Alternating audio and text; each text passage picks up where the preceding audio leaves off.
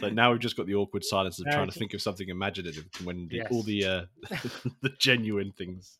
Yeah, for for listeners who might be listening to this intro bit, I've just uh, broke twenty hours worth of Lego in twenty seconds. So heart has broken a little bit. Not gonna lie. Um, I'm okay. The heartbreak is real.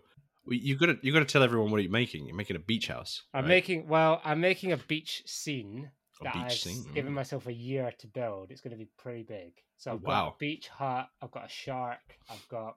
Um, See now that it's a canon event, spoilers. I know. I've I've I've committed now. you, on you're gonna have to start putting this on the podcast of your progress. Yeah, I'm gonna have to start posting pictures as well. yeah, so, on the Instagram. Yeah, so the plan is to have a beachside hotel, which currently looks a bit like a church, but it looks. I'll send you a picture later. But um, I don't. I, I don't know. But um, yeah. So we'll get we'll get there. We'll get there. That's fine.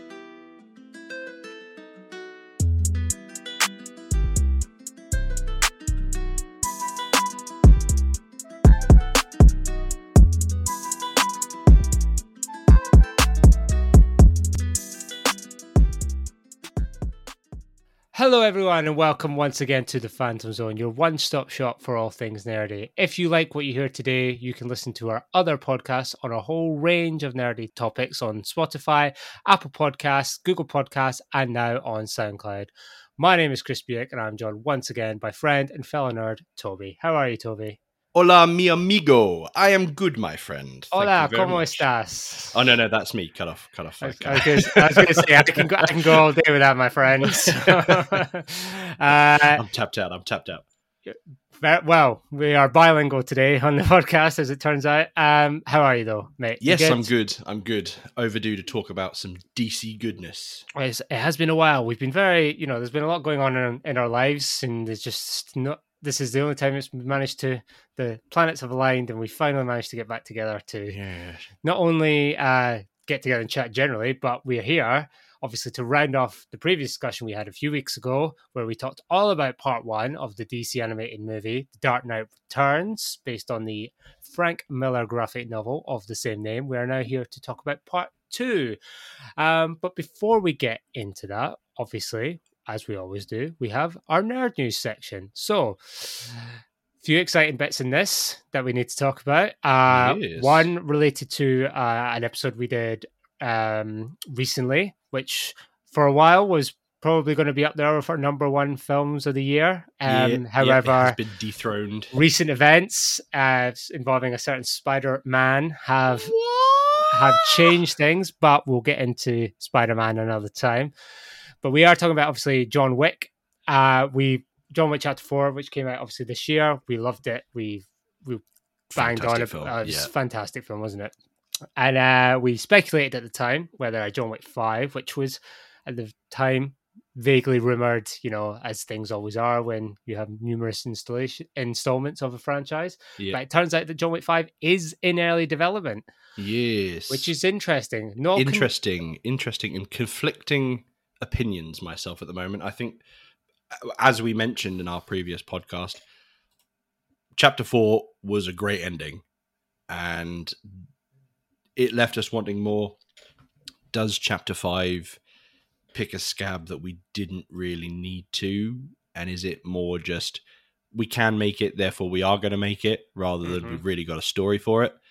So I, I hope they've got a great story for it and it can conclude the story. Or if they're going to, I don't know, are they going to keep it going after five now? Or is five now going to be the last one, quote unquote?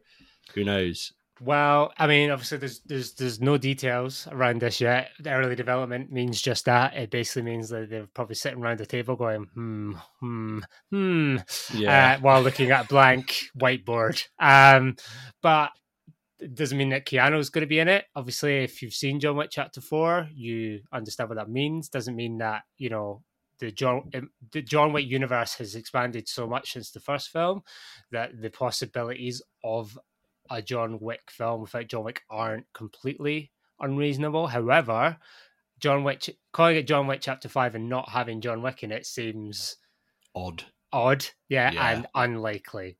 Particularly as they're, they're doing spin offs and they're retitling them, aren't they? Like the ballerina. in the Continental, yeah, Yeah. you know, and um, obviously all these things are being affected by the still ongoing writer strike. So you know, yes. who knows when, where we'll ever hear updates of any of these things or what's happening with them or release dates. But uh, I'm the same as you, conflicting opinions. I love John Wick, love a bit of Keanu Reeves. Uh, but at the same time, I'm very satisfied with how the fourth one ended and how the quadrilogy ended as a whole and came together. Yeah. So, Yeah. uh, are you then scorching earth by bringing it back and undoing all that hard work? Yeah, and it, I guess it kind of also def- like defeats the message of that film, isn't it? Where he's he's trying to get free, and the only way free uh, to become free is his spoilers passing away, which is kind of what he does. So Mm-hmm. Yeah, uh, d- digging up that coffin metaphorically and physically to bring him back. I don't know. I don't know. On the I- fence. we will. I- we will have to see. I have faith that Chad Stahelski and Keanu Reeves and all the team behind the amazing True. films that they are could do it. Um, I'm just worried that the ending was so good for four, and I think the send off was so beautifully done that you. We said this at the time. You, how do you stick a better landing than that? Exactly. It's hard to see. yeah. But then again, we're not filmmakers, so you know. That's true. Although, as we have said multiple times on the podcast, we should be. We should be. Stories Yes, we, sh- we should be because clearly we know what we're talking about. Yeah.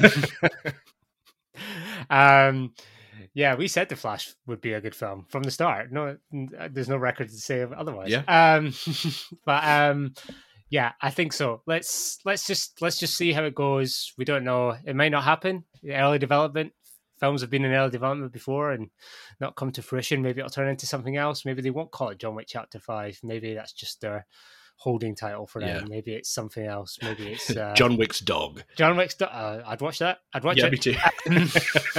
I'd watch it. Um, so yeah, we will obviously revisit this once we know more, if and when we know more. So keep out, keep an eye out for that. Um, speaking of Flash, I did not mean this segue. It sounds like I yes, did, you did. I did not. I would love to say that. Seamless as always on this podcast. The flat.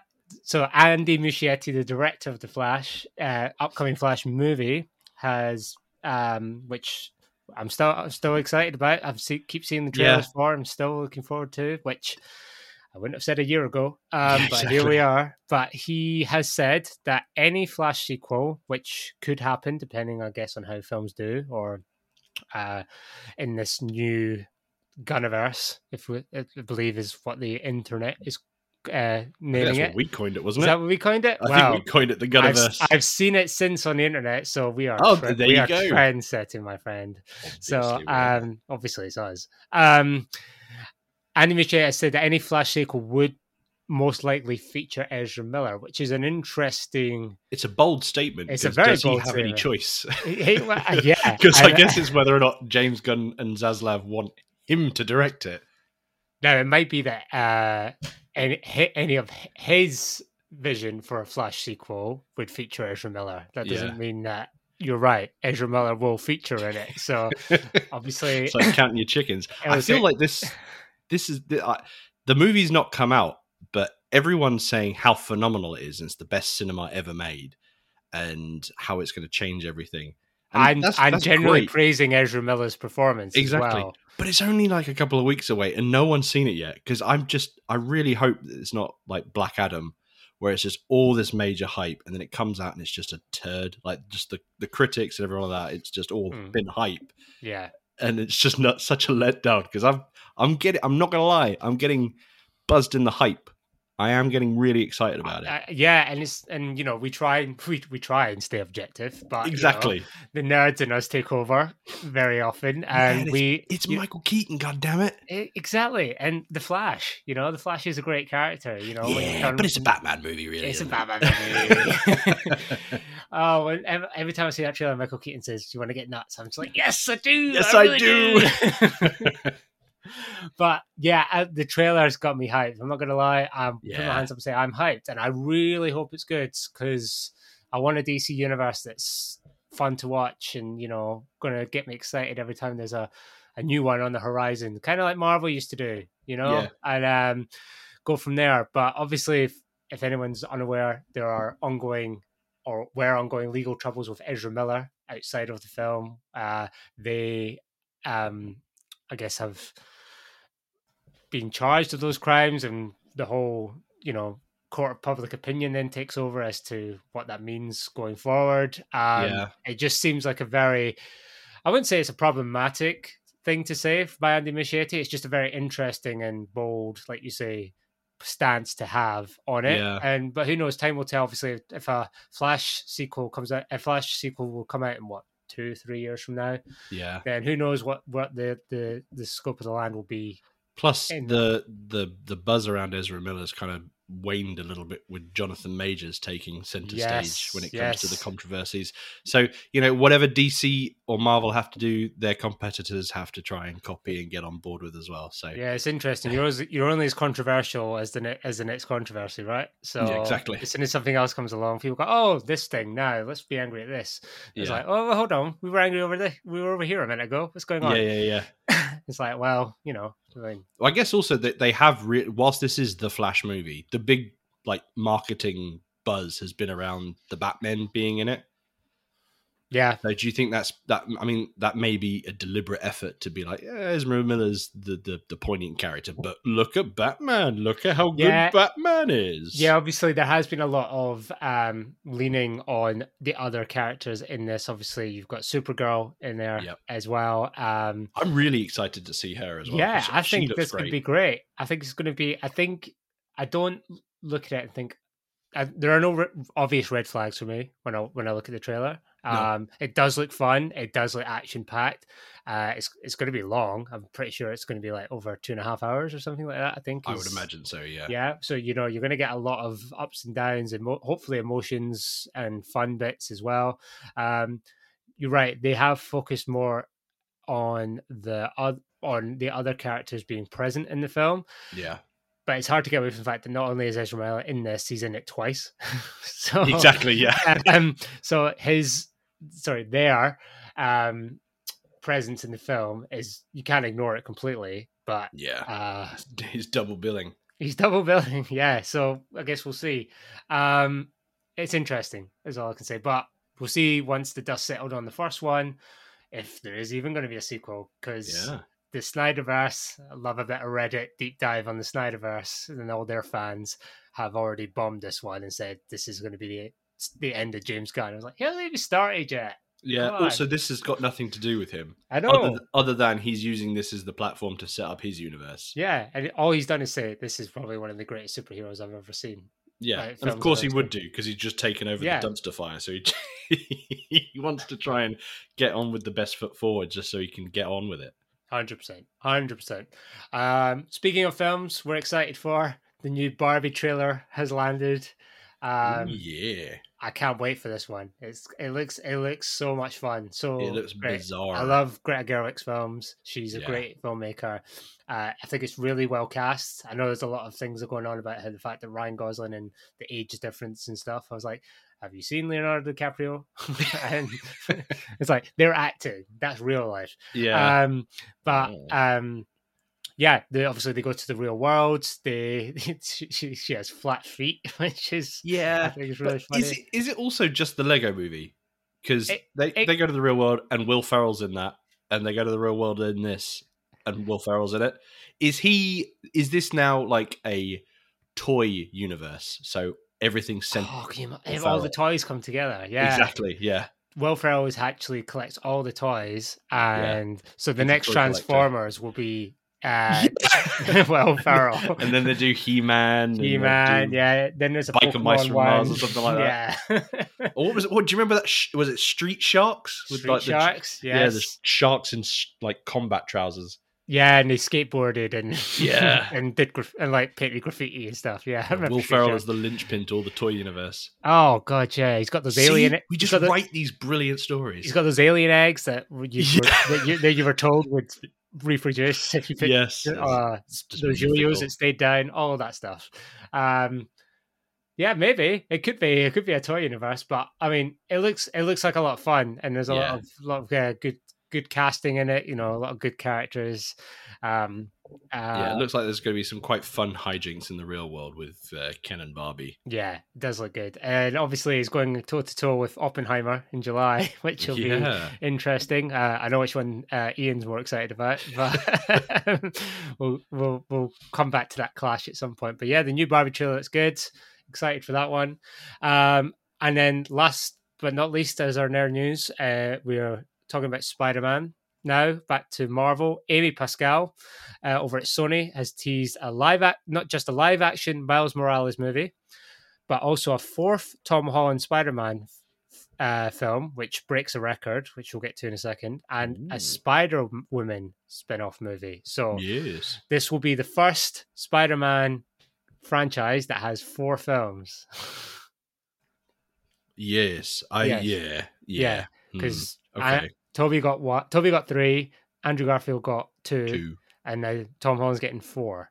Yeah. So, although technically he's been in more than four films, isn't he? This is true. It's not been is... his titular movie, but yes. yeah.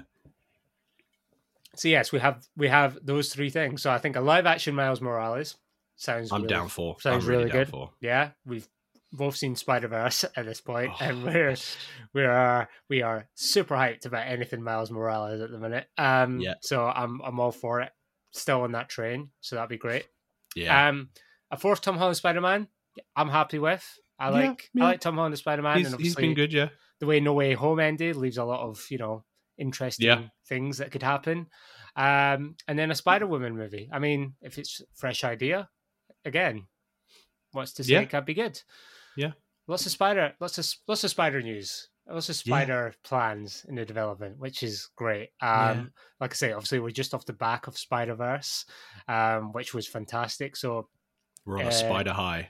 The problem is Sony's record with any other Spider-Man universe outside of the animated yeah is is is spotty. That, that's that's what's that's got me tentative, you know, because the fourth Tom Holland okay, is that going to be tethered to the Marvel universe or is surely it must be? be? I would have thought. Well, I don't know because the the rumor was that or are they setting up? It, it, was setting up for him to be in the Sony world, and then a Miles Morales movie. Great, but is this going to be based on a new Miles Morales, or is it going to be set in the Tom Holland universe, or is it going to be the live ad- adaptation of the um, Across the Spider Verse Miles? Who knows? I kind of like having Miles in the across the spider or the Spider Verse universe, just because mm. I they've done it so well. Can you do better than that? Yeah, yeah, they are fantastic films, and yeah. you are. I mean, you are putting yourself against the highest bar that you yourself have made. Yeah, exactly. um, obviously, Sony live action and animated studios being slightly different, but you know, same umbrella. Yeah a live action Miles Morales versus what we've already seen incredibly done in the two Spider Verse films. Again, high bar, really That's high, high bar. bar.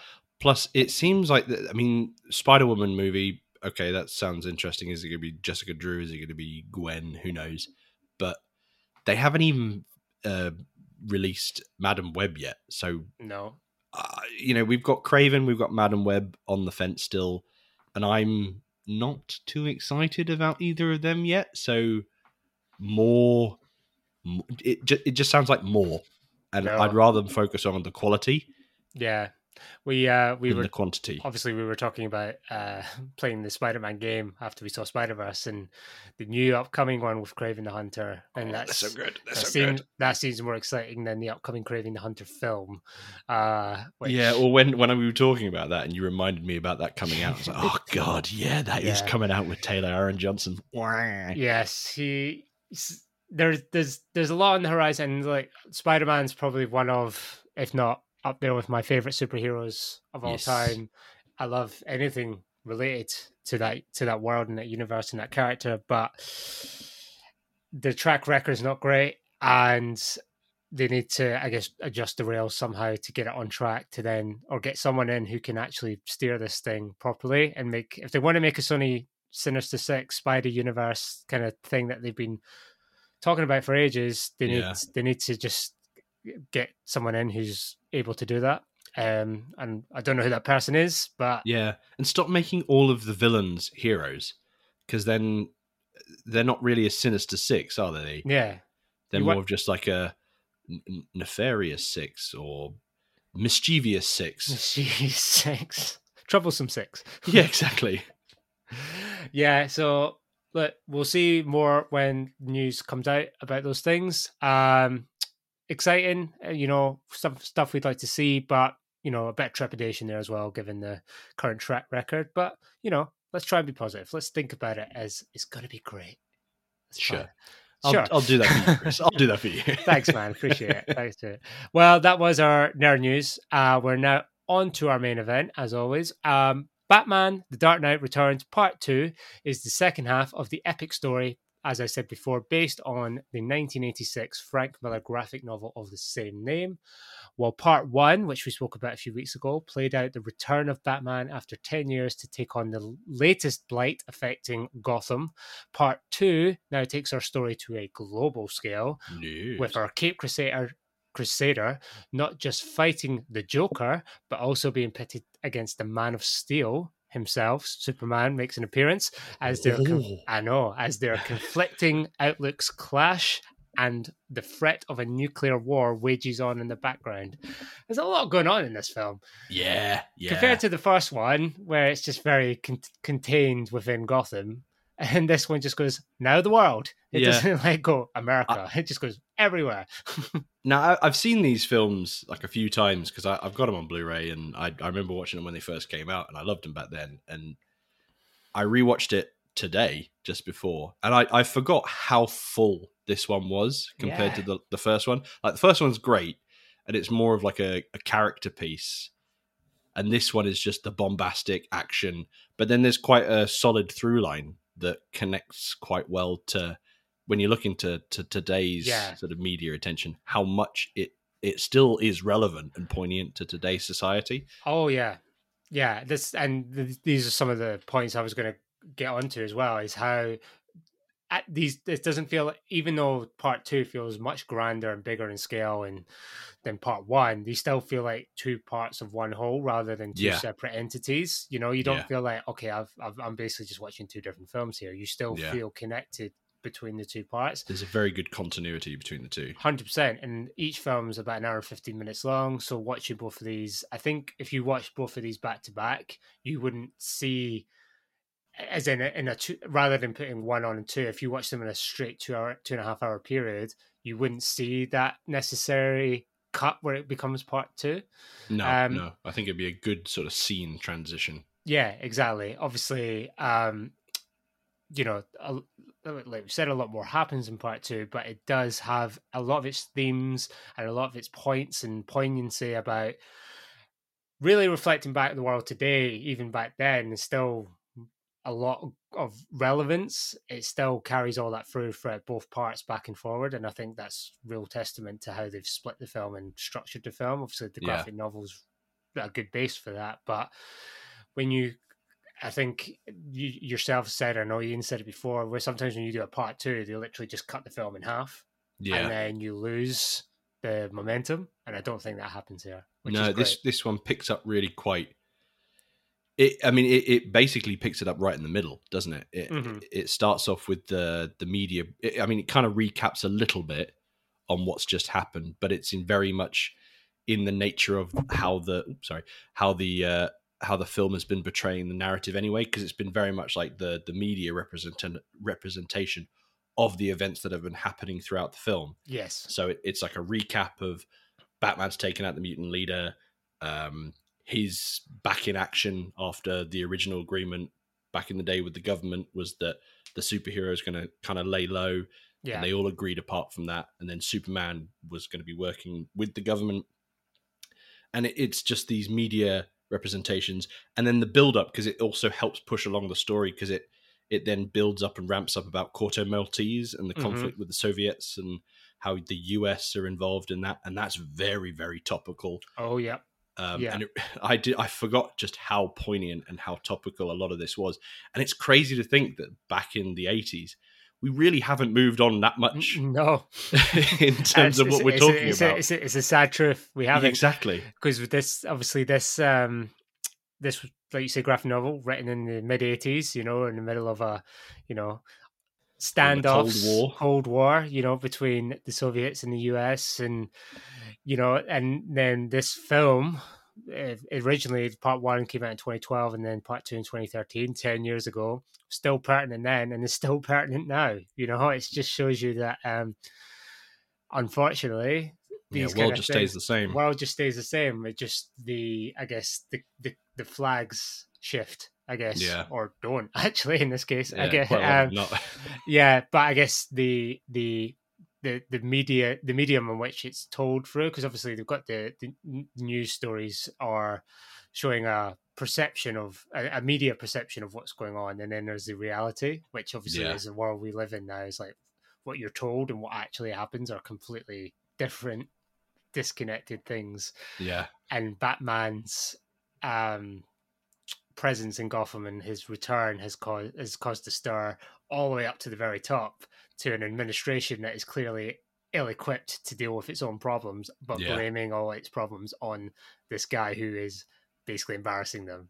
yeah. And, uh, I thought it- Ronald Reagan was the perfect epitome of that. Oh, 100%. Yeah, I was going to say if you're going to have a president to to portray that kind of uh, inefficiency in government, then he's the one, right? Um, Yeah. But blaming like blaming everyone else for the problems. But I do the the themes here are are kind of seeded upon in the first part, and then bring and then really brought to fruition in the second part, which is a real good way of kind of maturing them without just shoving them in your face because Yeah. it can be a bit like that some films but i think the, obviously we've still got the con everyone condemning his vi- vigilantism the fact that batman is more of a problem than he is a, a cure for this things all these things are still relevant but they're just really played up onto a bigger scale uh, all, Yeah. like i say all the way up to the top so i really like that about it i really think it's a well thought out story and a well thought out film and how it portrays it in these two parts Yeah, and it just goes to show how back in his heyday, Frank Miller was one of the best Mm. uh, comic book writers. Completely off the rails these days, but back in the day, he really did sort of nail it on the head. He did. He did. He he he was. He. I mean, he is a good writer. He still is. He's just you know he's taking different approaches. Let's say it that. let's let's let's say Yeah. that this way. But Very he diplomatic. there's there's a reason he's held in such high regard in our kind of nerdy circles. You know, there's there's a reason Yeah. that Frank Miller's name is synonymous with the some of the best stories we've ever seen on the page. Yeah, some of the best Batman. You know, Yeah, he, I- he wrote, a, and it's kind of funny because he's he's written one of the best sort of openers in the origins with Batman Year One, Mm, and then almost one of the best closers with The Dark Knight Returns. yeah. Because I, I wasn't as huge a fan of this uh, graphic novel back in the day when I first read it. Um, it- the actual the animation, this this animated uh, part one and two, actually made me appreciate it a lot more. Um, I don't think when I was reading it, I was in the right mind frame. Also, I, I I've never been a huge fan of his artwork. I know that might be sacrilege in certain circles, but it's it's always been one of my less fond qualities of his. I love his writing, but the uh, the art style was never great, which is why Year One was brilliant because it's a totally different artist, um, and that really sort of heightened it. But uh, I feel like the animation quality in this elevates his work mhm, Yeah. substantially. Yeah, I think you you're right, and that's that's a good I guess way to go into that is the look and feel of this film is really good, and you know it kind of accentuates his story in a way that perhaps if you weren't a fan of Frank Miller's artwork or art style, particular, this will uh, be a bit more. It's, it's, it's, it's different, unique enough that it will um, allow you to access the story in a different way, then, um, which is great. Um, yeah, what do- what do we think of the animation overall? Obviously, we've been speaking about things like Spider Verse and stuff that have recently come out. We we did our thing on um the Doom that came to Gotham, which was released this year. Yeah. So obviously, ten years before, when we're looking at this, how do we feel the film? I guess holds up, looks. Well, I think it still holds up fantastically well. I mean, I know it's 10 years and it's absolutely terrifying to know that that was 10 years ago. Mm. Um, I'm a bit reeling from that, really. I, I, I'd forgotten how long ago it was. Y- yeah, made me feel yeah. so odd. But um, that I think I think it holds up incredibly well. Um, I feel like this was literally um, DC animation at the top of their game at this Mm. period. Yeah, there's, Um, there's a specific shot for me in the film uh, towards the end, obviously when the fires are going on throughout Yeah. Gotham, with Jim and Sarah yes, embracing, and they're silhouetted against the fire in the background, and I was just like, oh, well done. Yeah. That is looks that was gorgeous. That is Yeah. gorgeous animation. and It's like the, it's like that all the way through. yeah, and some of the the fight choreography because Yeah. this was if the last one was sort of scenic and character driven and there was some action, but this one was just balls to the walls action and. The my two favorite scenes, which I'll pro- we'll probably go on to a little bit later, Mm. but um, the the the final conflict with Superman had Mm. some absolutely Yeah. astounding animation from a fight choreography sort of standpoint. There's a scene where Batman uh, sort of kicks this rebar up into Superman's face, which knocks him back. He jumps up, throws some batarangs, grabs this chain of a, a, a big sort of um, wrecking ball, grabs it mid jump, swings it round, and slams it back down on Superman in Yeah. just one just absolutely beautiful clean motion and it was just so beautiful to watch Yeah, I, I love that fight scene. It was so it's so well done. It's so well Yeah. choreographed. It's not just your your your typical toe to toe punch for punch. slugfest. Yeah, slugfest. You know, because that's not how these two fight. That's not how you know if it, Superman and Batman don't would do it, and it really embraces that and kind of gets these are two larger than life beings that will are basically fighting for their own causes and Yeah. it really gets that across like no i'm I- need i need this this is Yeah. i need to win this rather than just doing it because you know they feel obliged they have Yeah. conviction in why they're doing what they're doing as well yeah but it's They're- it's still a great character piece as well because you've got batman who is just throwing everything at him he's doing everything he can just to hurt superman mm. and all the while superman is just reasoning with him hmm you know superman may ultimately lose the conflict uh, but he's holding back a lot of the time and Yeah. he's whilst he's the antagonist in the story he's still trying to be i mean he's still trying to be superman you know he's still trying to find a peaceful way to resolve it because at the end of the day he and bruce are friends yes and he's working for the government because he thinks that's the right thing to do. So whilst he's still the antagonist, he's still Superman.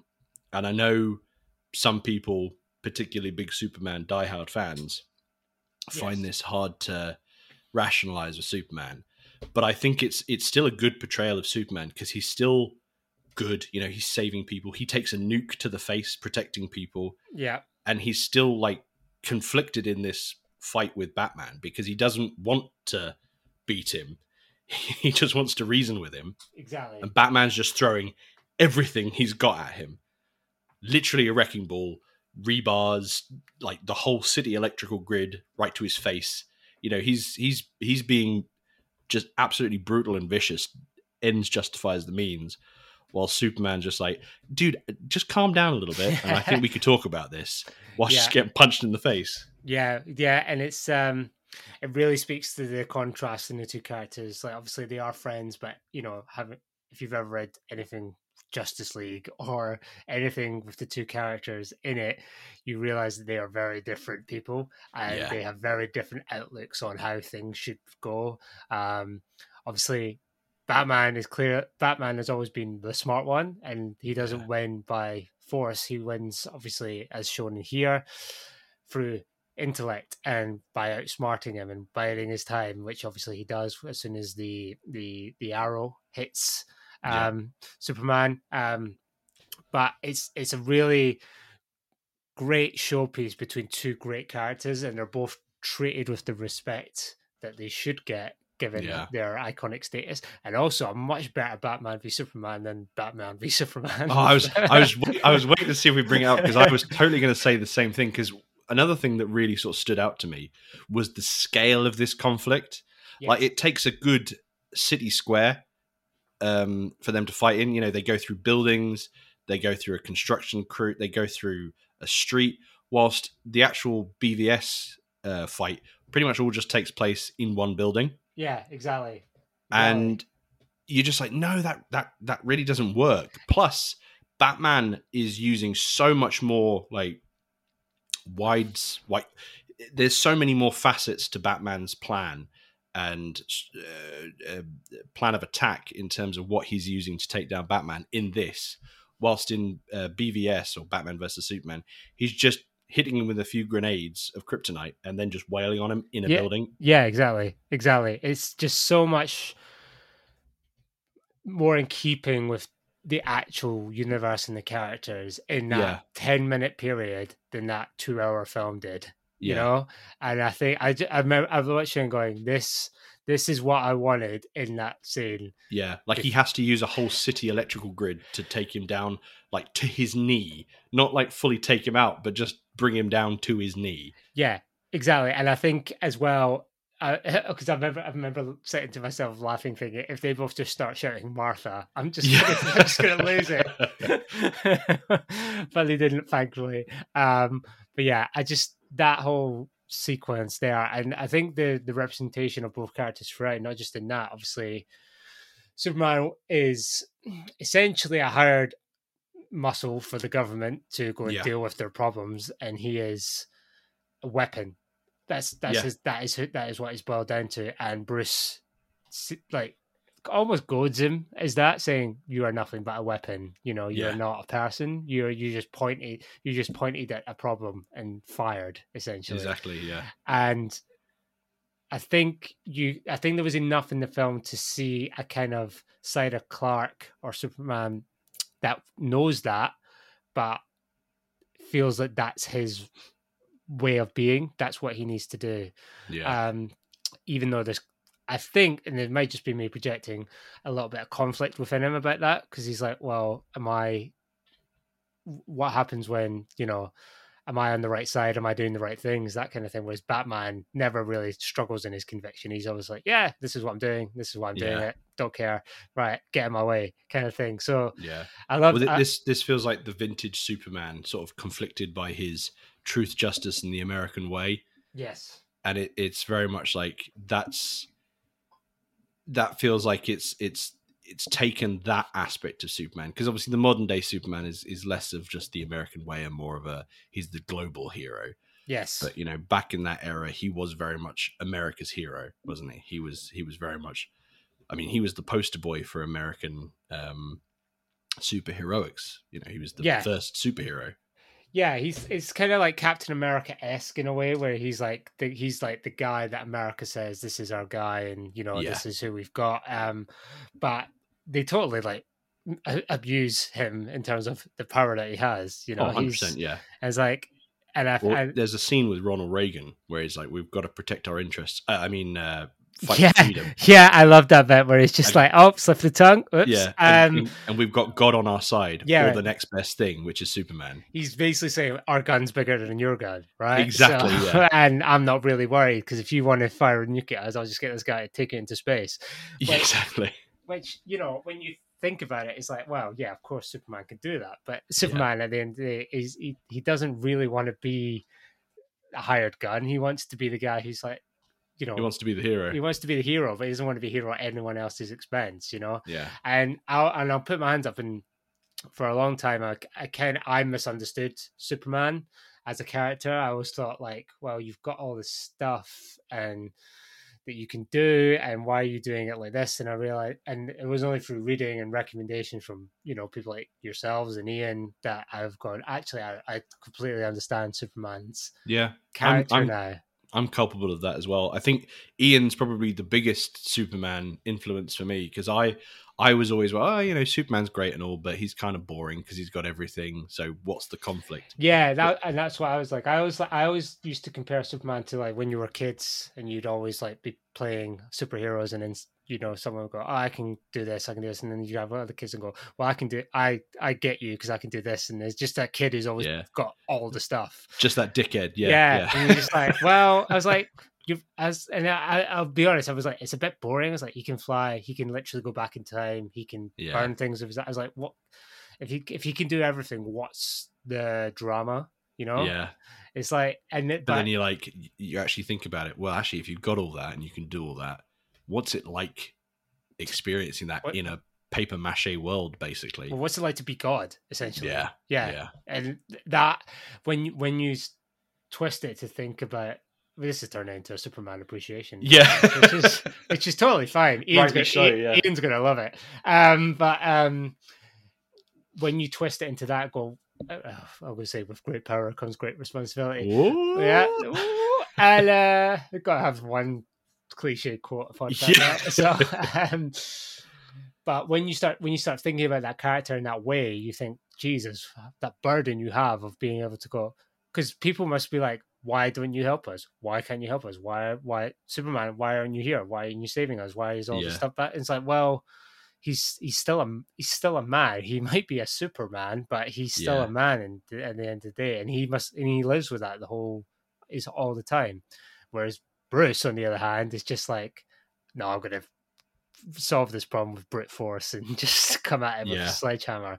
Whereas, Things don't work the way I want them to, so I'm going to make them. yeah, whereas Superman is a sledgehammer. He just doesn't really want to be a sledgehammer, I guess. So, I, I, I think going back to, I guess, this film, Yeah. it really, I, I, I did.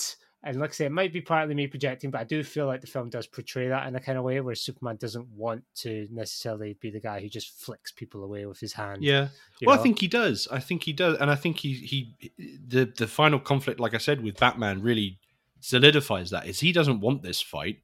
He's just put in a place where he has to have it, yes, and he he would rather have it as a much more amicable conversation because you can kind of see throughout the film because there's a couple of meetings beforehand. You know, there's the first altercation where, um, you know, Bruce is fighting in his old granny outfit against yeah, the, the I, Joker had that, I had that written down. Yeah, I was like, does he just have that on hand?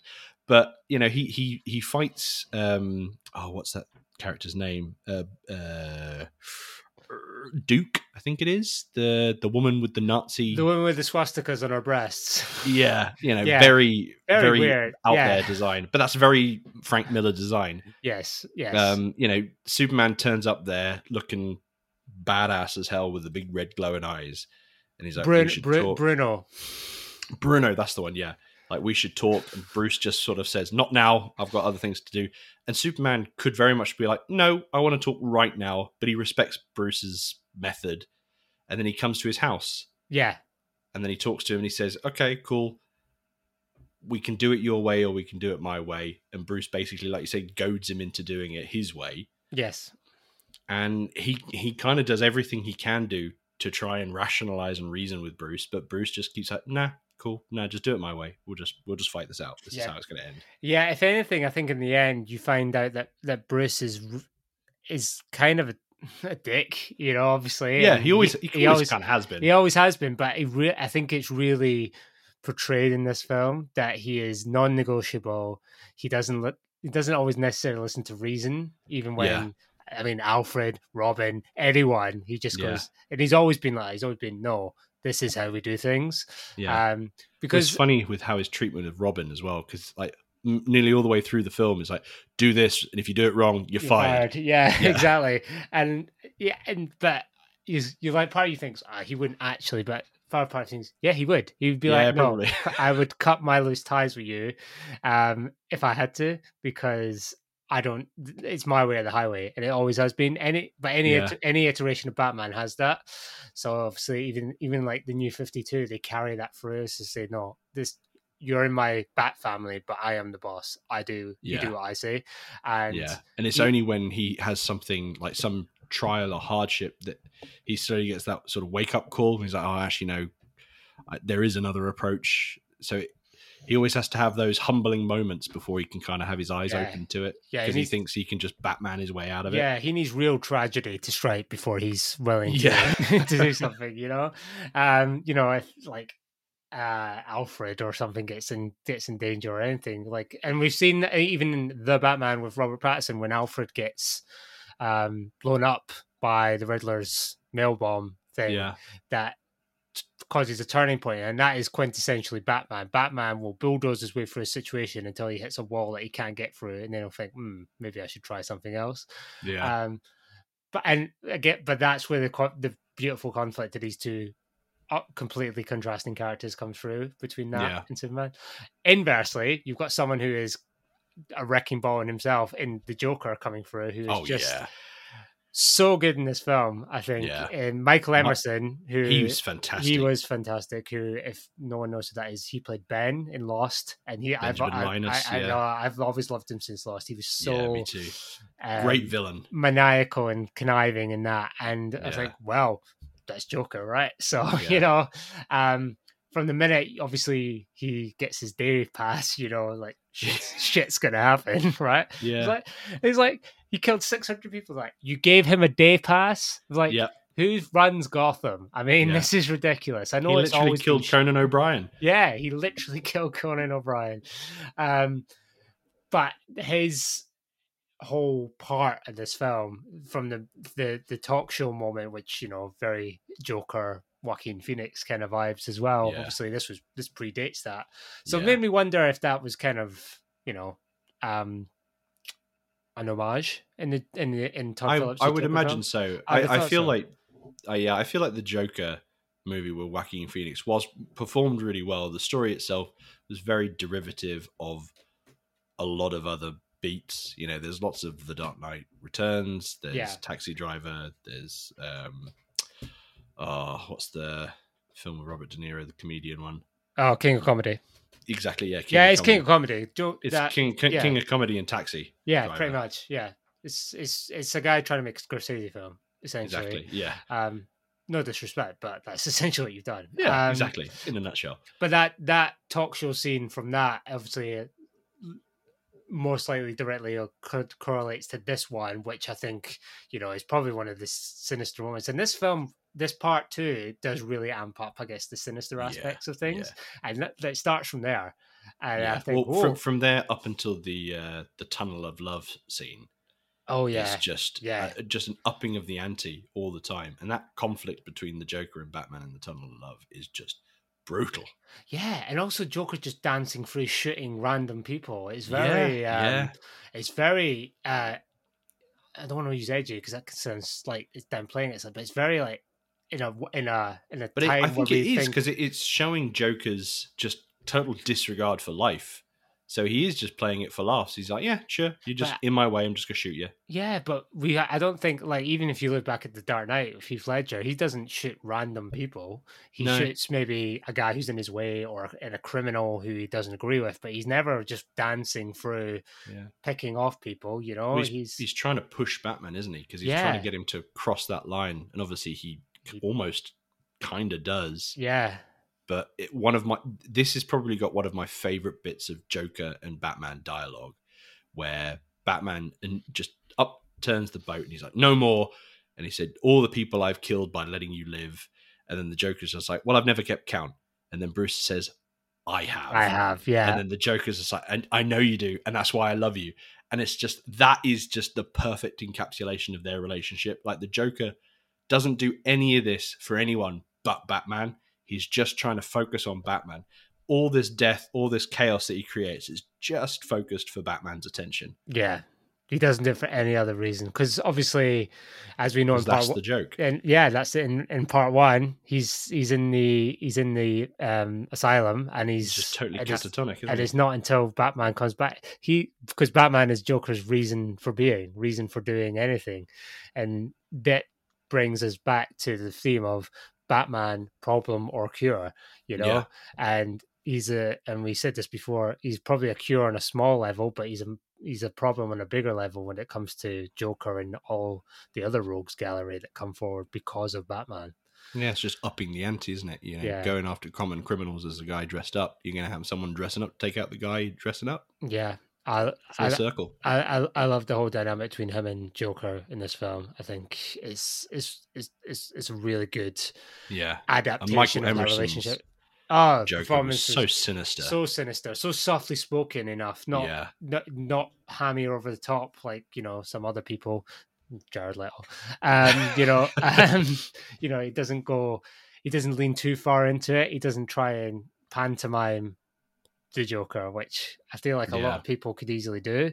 He's the Joker is very deliberate and says what he means and says what he says, not not not just to cause a like chaos, but to land his words. His words mean everything. What he says, Yeah. and I think Michael Emerson really gets that, and that's something Mark Hamill obviously does really well. But Yeah. and I think Michael Emerson deserves high praise for taking a role that is been pretty that is obviously been very well represented over the years in many forums and making Yeah. it his own in a way. Um, Yeah. so fair play to him. I think a lot of the other performances are good in this as well. Obviously, we've um, spoken about them in part one, but I think Peter Weller's again brings a Yeah. real Always a standout. yeah, because he has to bring a different few gears to Bruce and Batman in this one. Obviously, dealing Yeah. with Joker and trying to, it, it- like you say in that scene there with that dialogue, he the delivery of that, those back and forth between those two is just oh, it's incredible. Yeah. And the rousing speeches to his sons of Batman, who he's finally got on side. great scene. Yeah, you know, he, he, they're great. And then obviously Ariel Winter, they're they're all great Yeah. performances in this, which is where uh I guess an animated film, as opposed to as well as just its animation and story, lives and dies on. If the voice cast doesn't convince you, then Yeah. wh- how can you buy into a character? And something again, voice actors deserve more credit than they get because Oh yeah. they bring characters to life. Yeah. And Mark Valley as Superman and David Selby as James Gordon, both brilliant in their roles. I Yeah, Gordon was a was a great highlight because I, I liked when um, the buildings are on fire, and as much as Batman's inspiring people, James Gordon's doing the same. He's like, if you Mhm. guys want a roof over your house, like now's the time to just get on board. We've all got to work together and save this city. Yeah, yeah, exactly. And um, I, I, I think just across the board that the, the performance is great, but I think Gordon really, because obviously at the end of part one he gets ousted as commissioner for the new commissioner, and Yeah. that's kind of a oh well we could just let Gordon fall by the wayside of it. But Gordon is such a quintessential part of Batman's world that you can't just Yeah. not and the fact that he doesn't stop being Jim Gordon even if he doesn't have a badge I love that whole thing, and I think you're right. Yeah. I think Selby really b- brings about what Gordon's about, and he's even after he's lost, well, I guess his life in terms of being a police officer, partly due to the his relationship with Batman. He's still on. He's still the good guy, and he's still the guy who's going to do what he needs to do to Yeah, but he's still a grumpy old man in today as well. Yeah. Because you know that's Gordon, right? But um, yeah, I think the performance is great. Obviously, you've got um Conan O'Brien we mentioned as the talk show Yeah. host. You know, he's. I I didn't know he was in it, but as soon as I heard his voice, I was like, "Oh, yeah, no, that one, Yeah. that's him." And then, um, uh, obviously the the new commissioner uh takes obviously introduced in part one, but I think really takes on a good role of trying to capture the Batman and Yeah. just always being that step behind. Um, Yeah. but she she's like the the classic uh, new boss yeah, comes in, tries to be a bull in a china shop and make all the big changes, and just totally mucks it all up. yeah, yeah, exactly, exactly. Uh, but great performances across the board. Obviously, uh, any standout moments for you? Um, I had a couple um, titled under just what the fuck moments. Uh, one of them being, why is he wearing an old woman's outfit? Like Yeah. I I, couldn't figure out why he was Yeah. in it. I was like, of all the things you could have worn, I mean, you're Batman. You don't need to be. in costume. you can You're literally hide in shadows. You don't Yeah. need to disguise yourself. So I was like, Yeah. what? And then in the same scene, it was like, I wrote, I just wrote down Bruno with the swastika breast question mark. I was like, I mean, I was like, well, that's Frank Miller, but Yeah, well, I was gonna say that that that that that just screams trademark Frank Miller. You know, because Bruno just seemed like something that f- fell straight out of Sin City, and the old lady costume was just absolutely just ass backwards randomness. Like it, that made no sense to me, and that felt the most jarring yeah, because the the dude runs around in a cape and a cowl. What what's the point?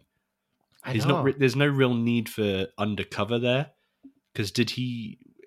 Unless he was deliberately after these guys because he knew they were the Joker's henchmen, but he could have got the drop on them at any point. It didn't really need to be dressed that's, up. that's what I mean. And also, it made him seem like he was a foot shorter as well. I don't know. I was just like, this is this is all kinds of weird. So that that scene for me was one of those. I was like, I have no idea what's going on. So, yeah. And when it finished, I was like, okay, well, let's just move on from that yeah. one. so I, I also think the uh, the shop owner says at one point, "Go get him, Batman." It's like, how the fuck do you know that's Batman? Yeah. And unless this has happened to you before, just like always comes in. this is Batman's like haunt as the old little lady. Yeah, I don't know. It, it, that whole scene, I was just like, okay, like if we had to take one bit out of this film, probably be that bit. I feel like we don't. Yeah. It, or so, someone should have said, let's rework this. I was like, yeah. I know it was the eighties and we're trying to be faithful, but let's let's rework this one. Could have um, tweaked that a bit. Yeah, yeah could have tweaked that a bit. Um, and then the the other ones, obviously, Ron and Don are back, but they're on Bat- Sons of Batman now. which, yeah. Uh, but they're just slice and dice. And they go, they nasty, like all the time. it's just like, yeah. well, I'm glad you guys are back. I don't really know what you're doing. you seem like really ineffective. I don't know how you've got this far, but welcome back, guys. I don't know how you're here. Um, but any, any other standout moments for you? Obviously, good or bad? Um, I wouldn't say there's any more random ones like that. I'm sure there are, but nothing. Oh, I guess Selina Kyle um, being what she was. Yes, in, uh, the portrayal it, of Selina was a bit jarring as well. Yeah, not, I felt. A, yeah, not in a terrible way, but like uh, I was like, oh, I was not expecting. Yeah, that. it it it just felt a bit anticlimactic for such a poignant character in Batman's story. Yeah, um, and yeah. and also I, I I feel like it's a bit dismissive of her character because I guess this is a continuation in terms of Batman's story from uh, year one, where it's very heavily influenced or intimated that Selina Kyle is maybe a lady of the streets. Yes. So I guess you could kind of say that that continuation of that plot line could bring her to this sort of storyline in Dark Knight Returns. But I, I don't know. I, I've always been a Catwoman fan, and I feel like this yes. this it didn't do her justice as well. No, I, yeah, and I, I think it's a little bit antiquated and maybe a little bit dated for today's sort of audiences. It was very even ten to, years ago. Yeah, it was very close to fridging as well. Basically, exactly. having her in there just to perpetuate Batman's reason for carrying on with the story. Yeah, and like, I don't think Batman's ever really needed much more of a reason to go after the Joker other than the, their relationship ongoing. Yeah, I just mm, it was all it did it didn't land too well with me either. That yeah. whole because I love Catwoman. Selina Kyle is a great, great, great character. character, and yeah, and pretty much any iteration I've I've read that she's in, um, and yeah, I get that they're trying to use that relationship we know she has with Bruce in the canon as a kind of instigator for him, but it's just yeah. not really well handled. Yeah, it, yeah, I'd say that that for me was probably the biggest standout sort of that didn't really fit. But in terms of the positives, I think all the positives outweighed the negatives. You know, mm-hmm. the, the the fights. I thought the social commentary was so uncannily poignant to these day uh, to to sort of today's uh, current conflicts and things like that. And I thought the um, the conflict between the Joker and Batman was just outstanding, and then almost surpassed with the Superman Batman conflict. I thought those two were just such huge scenes. Yeah, I'd agree. I think yeah, I think for me the ultimate moment is that conflict between Superman and Batman, like we discussed yeah. earlier. So it's it's definitely the highlight of the film, but in what is a very, in my opinion, strong film that will give you a lot of moments that will please both Batman fans and really kind of help newcomers understand properly how these characters I guess I say properly, obviously our opinion, but how these characters are and what they're about, and just yeah. kind of represent the Batman universe in a way that you know is faithful. I think, and I think the film does a really good job of that. Um, yeah. So I guess closing uh, thoughts then would be how do we rate this film? Um, for the record, um, I had someone say to me the other day that they really like our broadly scale. Oh, so oh, um, we'll stick so to it then. We'll stick to it. So you know, um, what do we think? I would say broadly great. Broadly great. Broadly great. I'd say broadly good. Boarding on broadly great. I think it's uh, a really good depiction of Batman, but not just him, but his whole like I just said, universe. You know, you've got allusions to the Justice League, Superman coming in there, Joker, Selina Kyle. You've got all so much stuff going on. It really expands its scale well, but not in a way that, like I said before as well, makes you feel like part one and part two are different films. You know, it makes it feel like you're just watching a whole um, yeah. film. Um, don't know about how you feel about that. Yeah, I, I'm I'm always more forgiving of the DC animated movies because one, I'm a DC fanboy through and mm-hmm. through. Yeah. Um, and I think my opinion on the animation side of things is very apparent. I am here for all things animation. Yes. I think it's a criminally underrated art form. Um, so I'm always a little bit more sympathetic of those things. But I, I, feel like this really sort of stands up with a lot of the live out. I mean, it, it surpasses a hell of a lot of the more recent DC live action depictions of these characters. Um, hopefully, the Flash can change that. But uh, yep. I, would say broadly great, just because I think that it, it adapts the source material so well, and for me anyway, it elevates my opinion of it based on what they do with the material in terms of the animation style. Because um, there's a lot of times where they really tailor away from how it's styled in the graphic novel, um, yes. which can really sort of change and jar the tone. Whilst I think they were faithful to Frank Miller's artwork, but elevated it for a more consumer audience. Yeah, they, um, they took its strengths and played with them well, while maybe leaving some of the stuff that I guess should be left with the graphic novel. Exactly, yeah. And I, I for that I feel that it, it gets brownie points from me. Um, plus, I think there hasn't been, and I think I said this to you before we started recording, that I don't think there's really been an animated DC movie that's been to this level. Like the Doom that came to Gotham was great, but I think the animation, I think certainly some of the fight scenes in this were far better choreographed mm-hmm. and animated than even that. Yeah, and a hell of a lot more of the more recent ones, like the ha- the I don't know if you've seen the Hush adaptation. I haven't yet. No, it's on my list. That's bloody awful. Like long, long Halloween part one and two. I love good. Hush as a as a comic. Yeah, I I watch it. Let me. I'd love to hear what right. your thoughts. I'm going to read it then watch it. So yeah, I'd love to hear your it. thoughts because they they drastically change. Maybe that'll be our next. Maybe that'll be our next one for the Batman yeah. DC animated yeah. universe. I'd be keen to hear your thoughts on that. But okay. for me, this is definitely one of the the higher points in the animated world, and I've always been a fan of them um, in a very long time. So I, would stick to the broadly great for me. Cool, good stuff. Good film. Good film. Would recommend and both parts. Watch them both. Great as a as a whole experience. I think is yeah, that would be quite good. I've way. always split them. Yeah, yeah. I think in bo- I think both scenarios you you're onto winner really for this story. I think you anyone who, like I say, is a Batman fan hasn't seen it or wants to watch it again, you absolutely should. Great stuff. Um, but unfortunately, that is all the time we have for this week. Thank you, as always, Tobi. It's always a pleasure talking to you, especially about Batman. Um, oh, you're most welcome. We, we, do love we do love our Dark Knight, don't we? Oh, um, we do. We do almost as much as you love Star Wars. Um,